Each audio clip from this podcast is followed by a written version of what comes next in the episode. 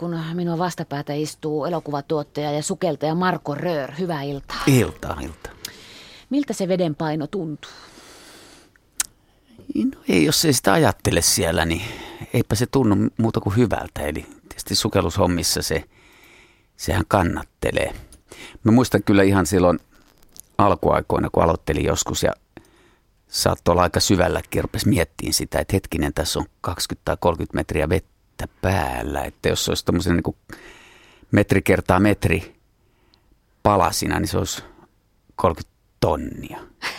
Niin semmoinen ajatus Apua. sitten rupeaa tuntumaan, että on se aika hirveästi, että kivitalon verran on matkaa ja painoakin, mutta ei, siellähän se kelluttaa ja kannattelee, että hyvältä se tuntuu. Niin, siinä on myös se noste.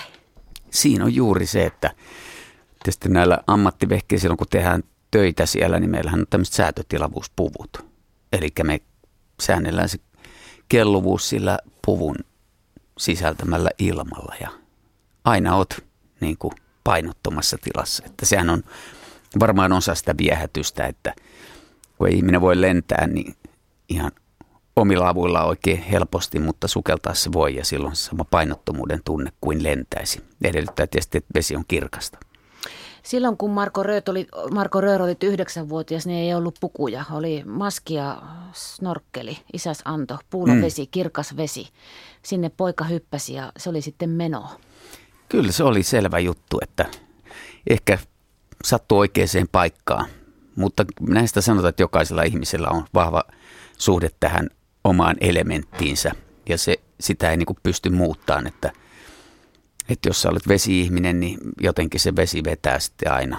Ja mulla se sattuu sitten olemaan se vesi, koska kyllä se oli, se oli rakkautta ensisilmäyksellä, että siihen yhdistettiin se seikkailu ja se ihmeellinen maailma, kuinka valo tulee sinne veden alle ja, ja kaikki oli kohdallaan. Siellä, oli, siellä olikin ihan yllättäen se maailma, mitä tietysti pikkupojat aina etsii. Ja sinne, niin.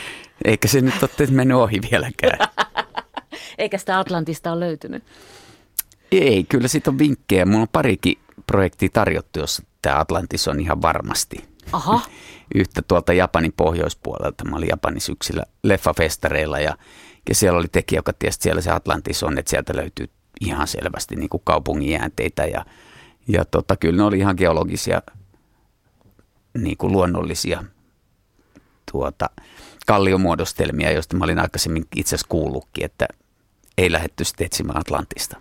Mutta myös islantilaiset tietää, missä se on, ja, ja tota, mutta eivät ole vielä löytäneet. Okei. Marko Rörsson tie vei sittemmin armeijan ver- merivoimiin. Mikä on sukeltajatukialus Mursu? Tai oli? Onko se vielä?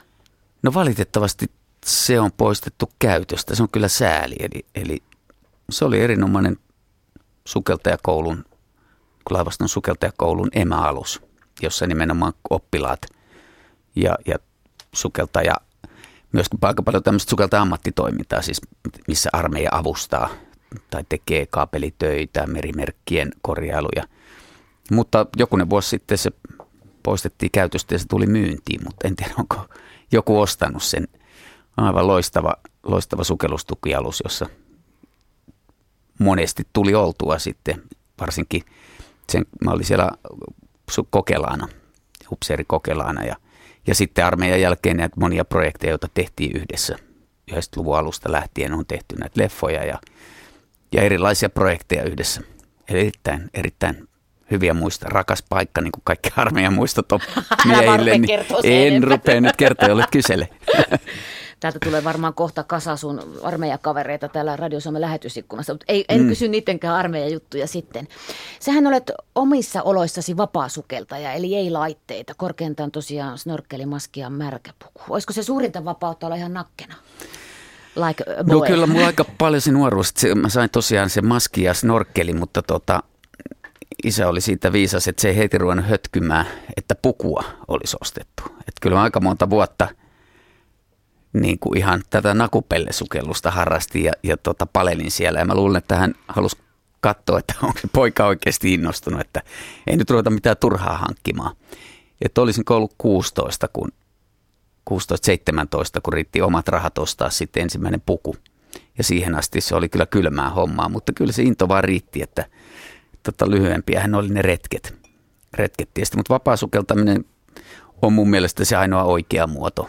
Et tietysti se on vähän toisenlaista siinä, jotkut tavoittelee syvyyksiä, mutta mulle se on kyllä se, se tuota tapa liikkua myöskin. Ja, ja kyllä luonnon tarkkailu onnistuu hienosti siinä vapaasukeltain. Kyllähän laitteillakin nykyaikaisilla näillä kuplattomilla suljetun kierron vehkeillä, niin eihän siellä ole mitään ääntä. Et se on sitten ehkä lähempänä, mutta ne, ne on ehkä vähän turhan teknisiä mulle, että mä en, en ole siihen lähtenyt. Onko sä aloittanut jo tämän kauden? Kestääkö puku näitä kylmyyksiä? Siis Kestään Suomessa? siis senhän voi aloittaa heti kun jäät lähtee. Niin. Ei se, ei se tuota, koskaan paljon sen lämpimämpää ole. Et vaikka kesälläkin pintavesihän on lämmintä, mutta heti kuuden metrin jälkeen niin se on aika, aika lähelle se 4-7 ympäri vuoden, että ei siinä suurta eroa. Mutta heti kun jäät lähtee, itse asiassa mun piti eilisaamuna, ajattelin, että olisi ollut aikaa lähteä kattoon, että onko jäät lähtenyt siitä oman kylän järvestä, Simijärvestä, mutta en kerinnyt. Että tota, kausi alkaa ihan, en tiedä ehtisikö huomisaamuna. Okei, nyt syttyy valo. Sä oot vähän kuin veneilijät, jotka rapsuttaa tuolla jo. Niin tota, ne lähtevät jäät huutaa ja norpanpesille niitä sun kohti et tietysti mene, vaan onko ne tullut jo kuutit sieltä? Kuutit on jo va- varmasti niin kuin u- uiskentelee ihan, jos jäätä on jään alla, että ne on sitten siinä ihan ydintalvella ja, ja muutenkin niitähän ei voi tavallisessa elämässä mennä lähestymäänkään, että, että tällaisissa kuuttien kuvauksissa, niin sehän on luvan varaista ja ne pitää hyvissä ajoin.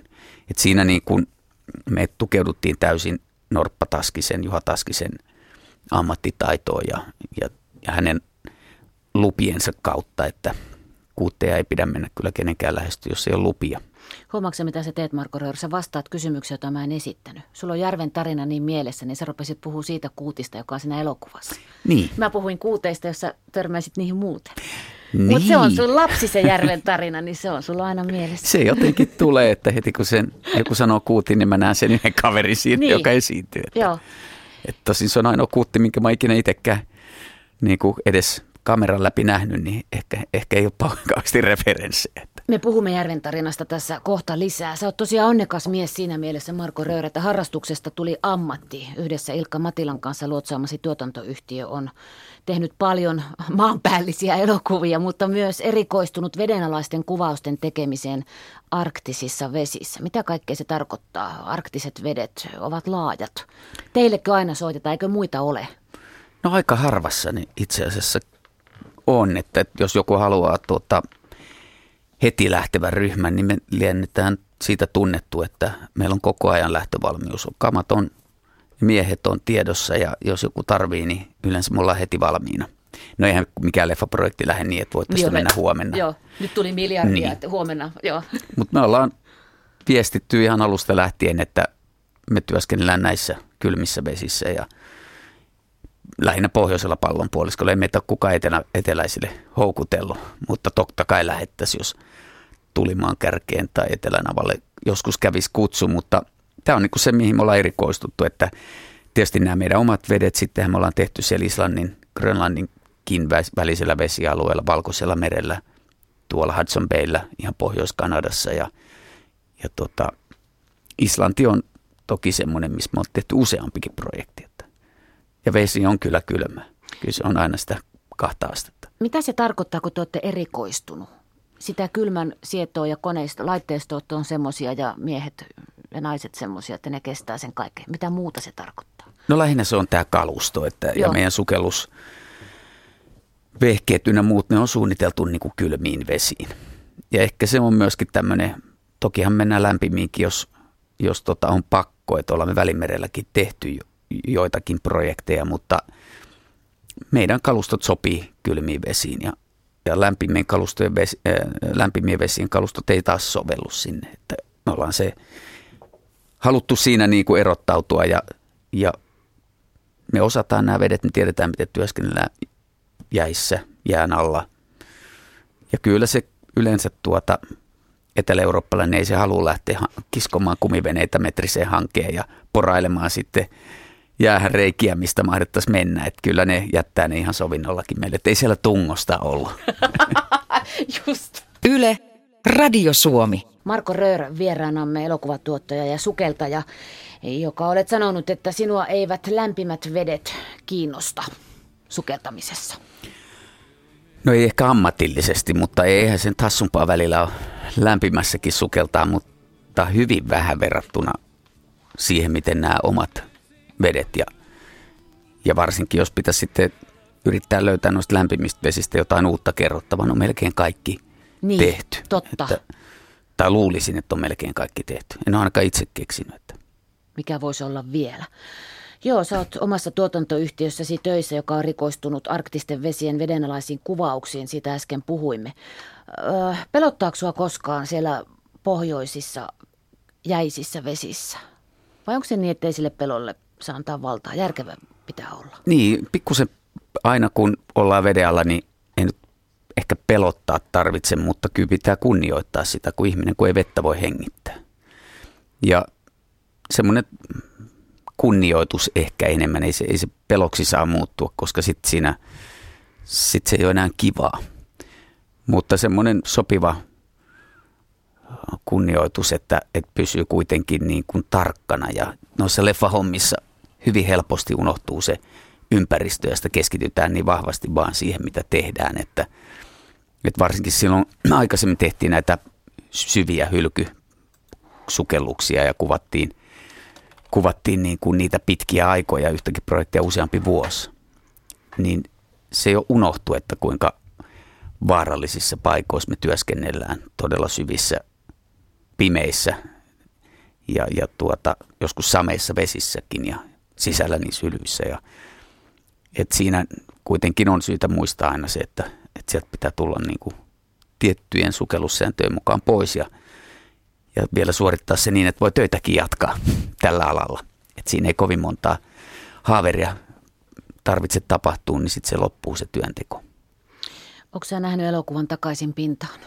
Mä en ole vielä nähnyt sitä, että mä oon ollut niin paljon poissa matkoilla, mutta on aikeissa se vielä katsoa. Huomasin, että menee vielä leffateattereissa ja, ja, ja kyllä tietysti tapauksen tunnen ja, ja seurasin sitä läheltä ja, ja pelastusoperaatiotakin. Niin Ota, mä tuun tähän väliin just sanon kuulijoille, jotka ei välttämättä tästä vielä hokaan, niin se on se dokumenttielokuva kahden kuolleen suomalaissukeltajan noutamisesta takaisin maan päälle. Siellä Pohjois-Norjassa Plurdalenissa luolas, luolastoon sukelsi viisi, mm. kaksi jäi sille tielle. Kyllä, erittäin murheellinen tapahtuma, että kyllä koko sukeltajayhteisö aina tuntee syvää, syvää tota surua, kun joku sukeltaja menehtyy. Ja tuossa tulee se puristava olo tällaiselle maakravulle ahtaan paikan kammo, jonka joku kuulijakin heitti tänne lähetysikkunaan jo aikaisemmin. Luolista puhutaan ja vedestä ja näin poispäin. Tuota, yksi juttu, joka mulla on tullut uniin, tuota en mene koskaan katsomaan tuota dokumenttia, mutta se oli joku sukellusjuttu. Jostain syystä me kaikki kustoon tiedät punapipon, mm.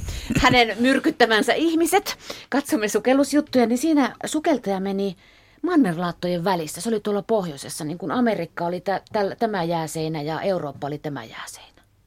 Ja kun, miten se nyt menee, vai? No ettei se ollut kuule meidän vedenala, niin Islanti, koska me sukellettiin sinne mannerlaattojen no väliin. se oli, niin oli. Joo, ja, ja Ihan uskomaton ajatus. Mä, mä pyörryn, on... kun mä ajattelen, että sä oot mannerlaattojen välissä. Niin, on se uskomaton paikka, että siellähän purkautuu tämä arktinen, tai siis oikeastaan jäätiköiden vesi, se tulee vielä pitkän pitkän matkaa näiden, näiden äh, laavahiekkojen läpi siivilöity, että sen kirkkaampaa vettä ei maailmasta oikeastaan löydy muuta kuin suomalaisista lähteistä, jos sitä samaa vettä tulee näiden soraharjojen läpi tai samalla tavalla ihan äärimmilleen puhdasta vettä, kirkasta vettä. Siellä tosiaan oli se paikka, johon, johon me saatiin sitten pienen lupajärjestelyn jälkeen sukeltaa näihin, näihin luoliin. Ja kyllähän ne aika jännittävä paikka, että me suomalaiset, kun ei ole totuttu siihen, että kalliot liikkuvat, niin mehän sukellettiin siellä ihan turvallisen tun, tuntuisesti. Tai meillä oli semmoinen turvallinen olo, että eihän kalliot mihinkään liiku. Kunnes me oltiin Suomessa kuvaustauolle ja tultiin takaisin, niin ne oli liikkunut.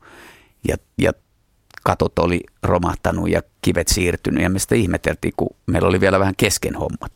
Ja piti mennä takaisin sinne luolaan katsomaan, että niin silloin oli pikkusen semmoinen haljuolo, että hetkinen, tästä on just tämmöisiä henkilöauton kokoisia kiviä tullut monta metriä alaspäin ja sitten ne taas kiilautuu odottaa, että mannerlautat liikkuu taas etäällä ja, ja taas ne jatkaa matkaa, niin hetken on kyllä silloin niin kuin oli semmoinen tunne, että tehdään säkkiä tämä pois, että ei täällä kannata olla. Mutta kolme viikkoa töissä siellä luolissa. Ja tota, kun ei sitä ajatellut, ei osannut pelätä, yhtään kiveä ei tullut alas sinä aikana, että ne siististi sillä välin, kun me oltiin poissa, niin tapahtui se järjestys. Ja, ja tota, mutta kyllä sen jälkeen oli vähän toisenlainen tunne mennä sinne. Onko teistä, otitteko kuitenkin toisistanne kuvat, semmoiset kuin Neil Armstrong ja kaikki hänen jälkeensä kuussa käyneet? Olet tässä mannerlaattojen välissä. Ei siellä kyllä kerinnyt. Meillä oli okay. niin tiivistä se, että, että, että tota, joka kerta aika syviä, me tehtiin kanssa yli 50 metriin siellä niin kuin syvälle, niin kyllä siinä sukellusajat meni niin tappiin, että, että muistan, että ne laskettiin hyvin tarkkaan, että me, tämä oli kuitenkin 90-luvun, me työskenneltiin paineilmalla, joka ei anna kauhean pitkiä sukellusaikoja syvällä ja pitkät dekompressioajat, niin kyllä se niin kuin sinne alasmeno pyrittiin, että minuutissa pitää olla pohjalla, että keritään se 10 minuuttia ja sitten se puoli tuntia ylöstuloa, että ei oikein kuvia kerinyt kyllä miettiä. Mikä Selfietä paljon ottaa. Ei otettu, että toki siinä elokuvassa kukin vuorollaan sitten sen lopussa sukeltaja vähän niin kuin, no sukeltaja siirtää jatkaa matkaansa siellä luolissa, niin vuorotellen siinä kuka, kenellä oli sukellusaikoja, niin sitten oli siinä kuvassa, että, että tota, sen verran otettiin kuvia, mutta kyllä ne leffaan päätyi sitten. Marko Röör elokuva-ammattilaisena, tarinan kertojana ja suurten satujen ystävänä Röllinkin, mm. kuvallisena yhtenä isänä ja kaikkea muuta, niin pystyykö se ymmärtämään meitä makrapuja, jotka romantisoimme suurta sinistä ja teitä sukeltajiakin? Kyllä mä pystyn, kyllä mä itsekin romantisoin ja, ja näen sen hyvin romanttisena jotenkin sen.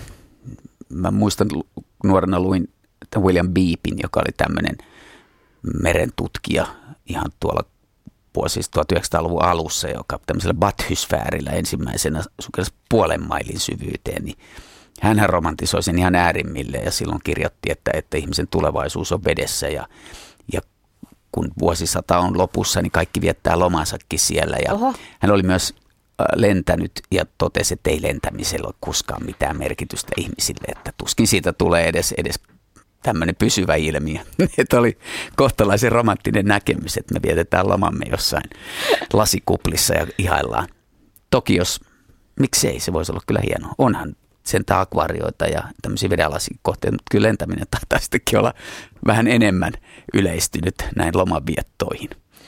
Sä sanoit alussa, että ihmisellä on se elementti, joka on hänen omasi ja vesi on se sinun, mutta viidestä elementistä, mikä tulee kakkosena? Jos viides on se fifth, niin sitten jää maa, ilma ja tuli. Niin, siellä on vesi, ilma, maa, tuli. Mulle mä veikkaisin, että se on kuitenkin niin ilman. Mä haaveilin pienenä kyllä ennen kuin tämä sukeltaminen pelasti mut siltä haaveelta, että musta tulisi astronautti.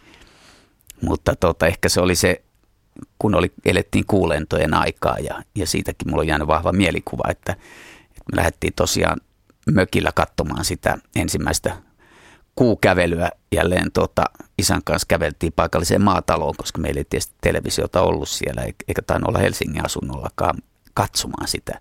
Et siitä tuli se, että kyllä astronautin homma on, se on aika hienoa saa lentää kuuhun. Sä katsoit televisiosta, mä seison kuule meidän portailla tuolla keski ja katoin kiikarilla Enon kanssa. Mä näin ne miehet siellä. Aattelu. Kyllähän ne näkee. Lapsi näkee? näkee ne ihan varmasti. Joo, joo, kyllä. Yle, Radio Suomi. Hylyistä.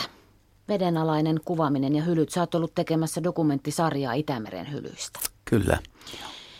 Missä hylyissä sä oot viimeksi käynyt?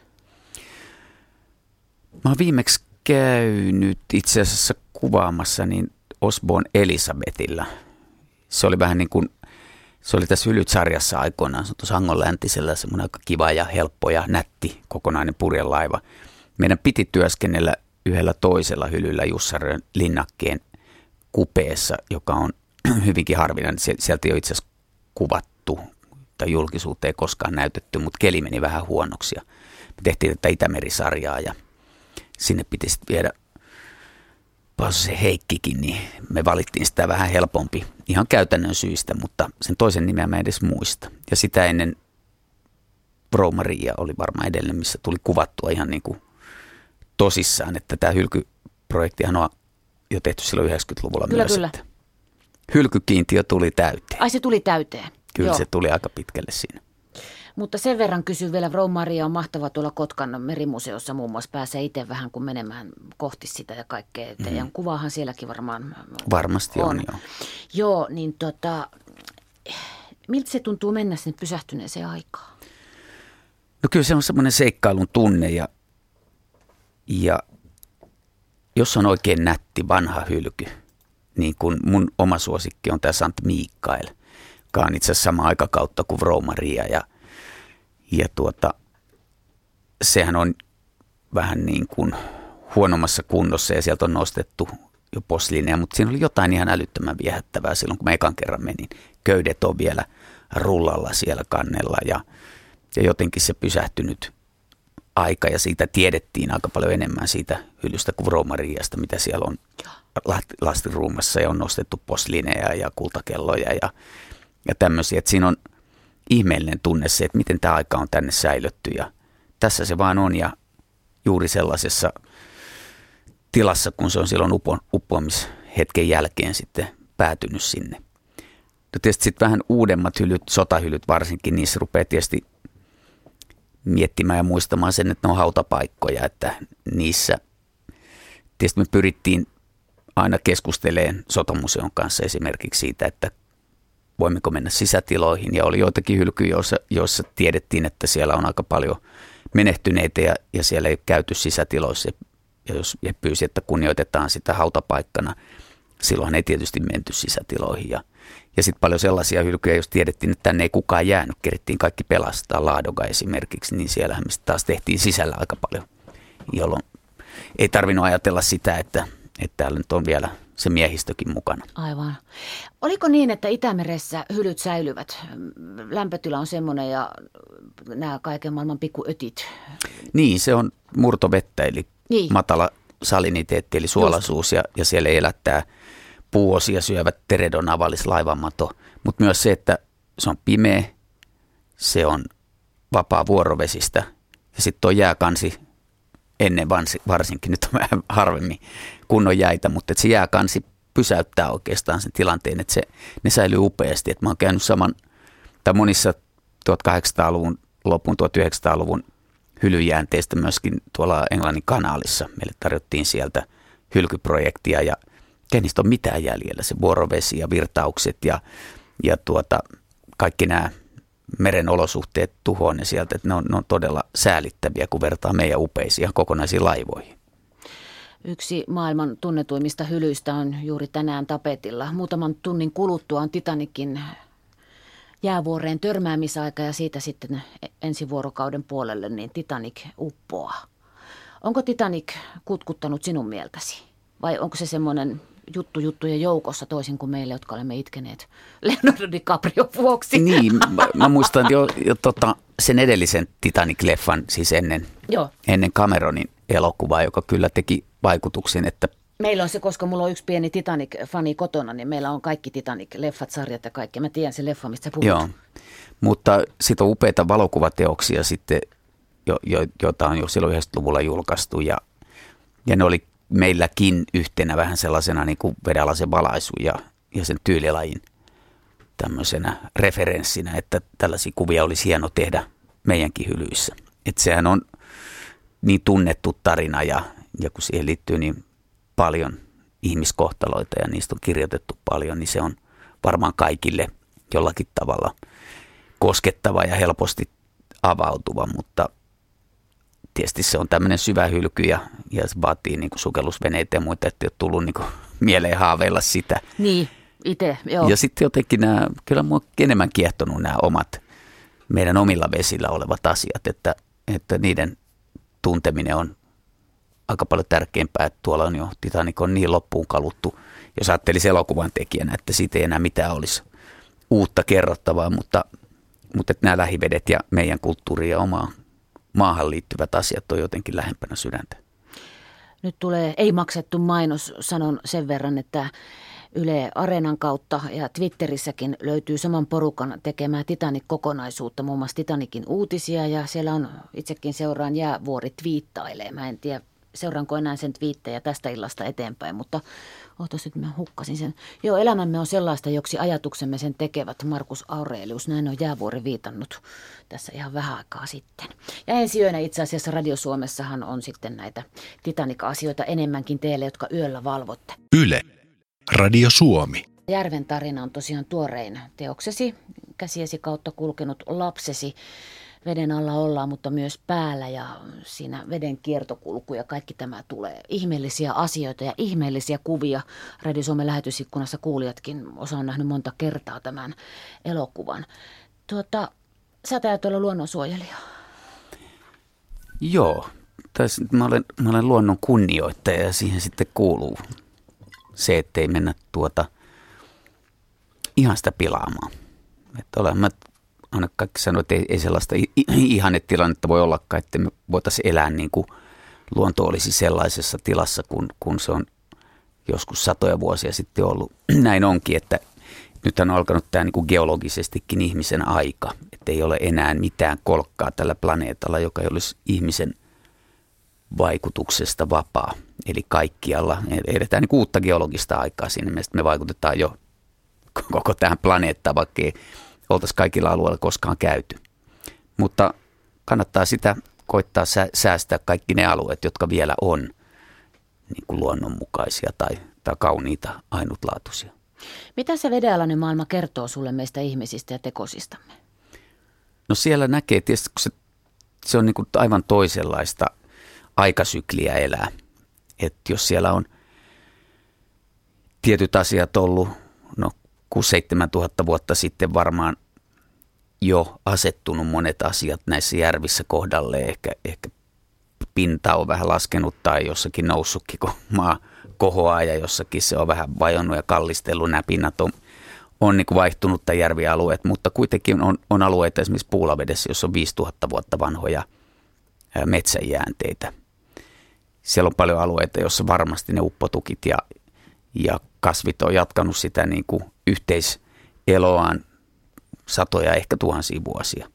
Ja sitten yhtäkkiä me nähdään, että siellä on tämmöisiä nopeita muutoksia, jotka on aivan selvästi mun sukelteluaikana, siis 40 vuodessa tullut.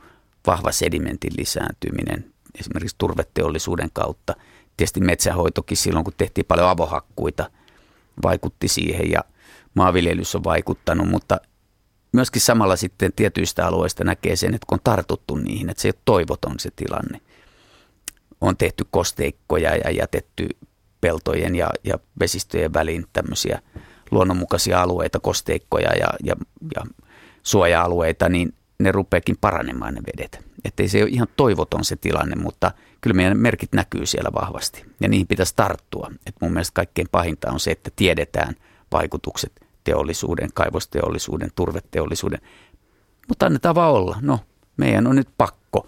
Tämä, niin tämä lyhyt näköinen, että meillä on nyt niin vaikea taloudellinen tilanne, että kyllä meidän vaan täytyy. Puhutaan muutamista vuosista, joiden vaikutukset voi olla tuhansia vuosia. Mm. Että uusiutuuhan se turvekin tarvitaan vain yksi jääkausi tuohon väliin.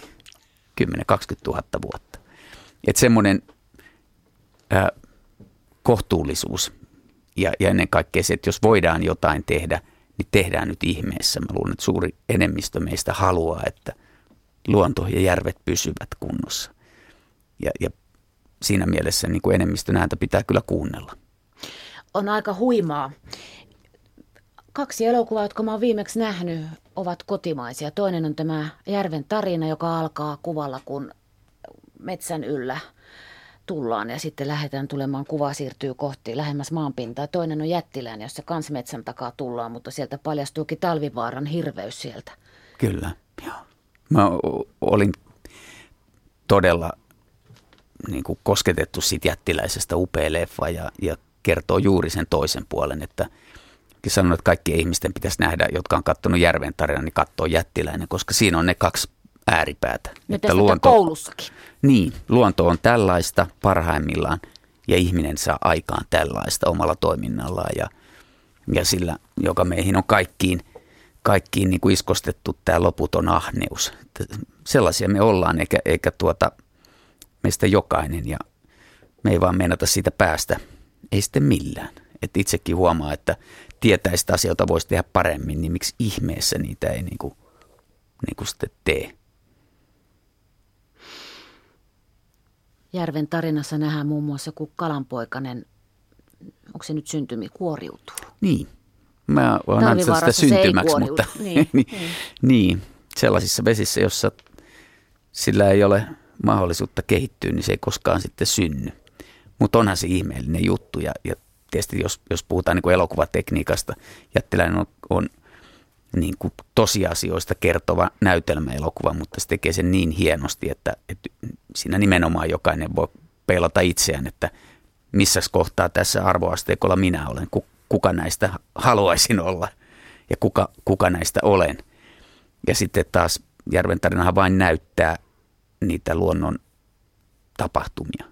Ja sitä kaunista puolta te ette halunneet viedä sinne saastaselle puolelle, koska maailma hukkuu paskaa muutenkin. Niin, sehän me nähdään oikeastaan, se on aika helppoa sen näkeminen. Ja, ja taas sitten mä koen tämän tyyppisen elokuvan tekijänä, että me näytämme asioita ja jokainen sitten päättää itse niistä, tota, onko ne tärkeitä vai ei. Että, että ei, ei ole tarkoitus sanoa, että näin pitäisi tehdä, mehän vaan oikeastaan näytetään, kuinka luonto toimii ja kuinka kaunis ja ihmeellinen se voi olla. Ja jokainen sitten poimii sieltä omat itselleen tärkeät asiat ja, ja jos innostuu, niin ehkä tekee sitten omia valintoja sen mukaan.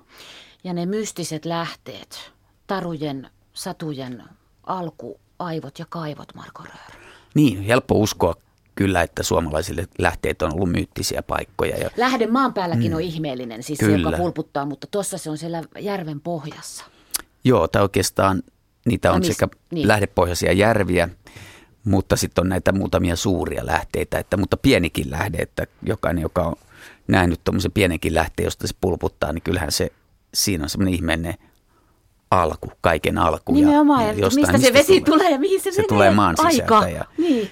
Joo, että se on, se on myyttinen, myyttinen ja maaginen paikka ja suomalaisillehan on ollut, että ei ole ihme, että sit nämä, nämä vanhat tarut sitten kertoo näistä lähteissä syntyvistä haltijahengistä ja niiden tehtävät, kun ne sieltä syntyy, on katsoa, että sillä veden väellä kaikki on hyvin. Musta on aivan, aivan fantastinen se Antti Tuurin löytämä ja sitten siitä niin kuin kehittämä tarina meille, että, että kaikilla on, on nämä tämmöiset haltijahenget emuut, joiden tehtävä on katsoa, että kaikki on tasapainossa ja kaikki on kunnossa ja upea tapa opettaa niin kuin luonnon kansaa siitä tasapainosta ja ei pidä mennä sitä järkyttämään ja, ja näiden nimenomaan haltijahenkien tehtävä oli katsoa, että, että asiat menevät niin kuin luonto on tarkoittanut.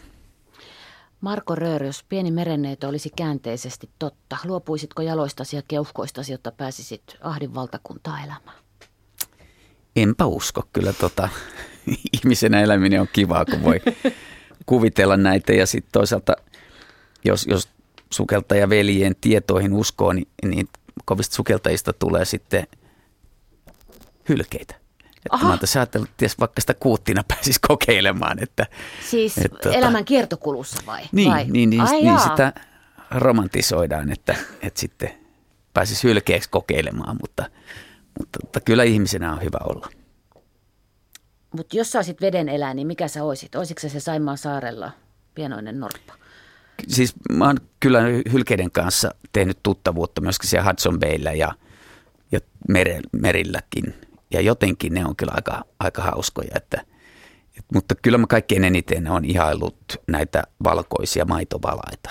Ne on älykkäitä, ne on todella kauniita ja, ja sosiaalisia ja niillä on hieno tapa kommunikoida viesteillä, Laulaako ne ääniviesteillä. Ne, oikeasti? laulaa, ne laulaa, nyt sanotaan merten satakieliksi ja ne laulaa myöskin pinnalla. Ne nousee pyrstönsä varaan ja niillä on hyvä näkö pinnallakin näkö, että ne näkee pitkälle ja, ja tota, laulavat tavattoman kauniisti. Ja, ja pinnan alla toki myöskin pitävät melkoista, melkoista tota, äänillä tapahtuvaa kommunikaatio hyvin monipuolista. Mitä jos toi ottaakin yhteen siihen nous haukipuuhun laulamaan, kun ne valat kerran tulee pintaan laulamaan? Niin, Mistä me tiedetään? mistä me tiedetään, mitä ne ehkä ne yrittää meille kertoa jotain, mitä me ei ymmärretä. Vielä. Mm. Mutta säkin teet töitä sen eteen, Marko Röör, että ehkä joskus ymmärretään.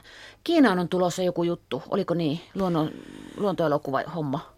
Ja Kiinassa me ollaan avattu nyt niin kuin keskusteluyhteyttä, koska sielläkin on jäljellä muutamia hienoja luonnonalueita, joissa on myöskin kirkasta ois. vettä, Okei. muutamia vuoria ja, ja tullut mieleen, että, että voisiko Kiinan ja tähän koko planeettaan vaikuttaa tekemällä tämän tyyppisen elokuvan siellä, että he heräisivät, että katsokaa mitä teilläkin on. Sitä aivan pikkusen jäljellä, mutta katsotaan, että tuleeko siitä ihan todellisuutta.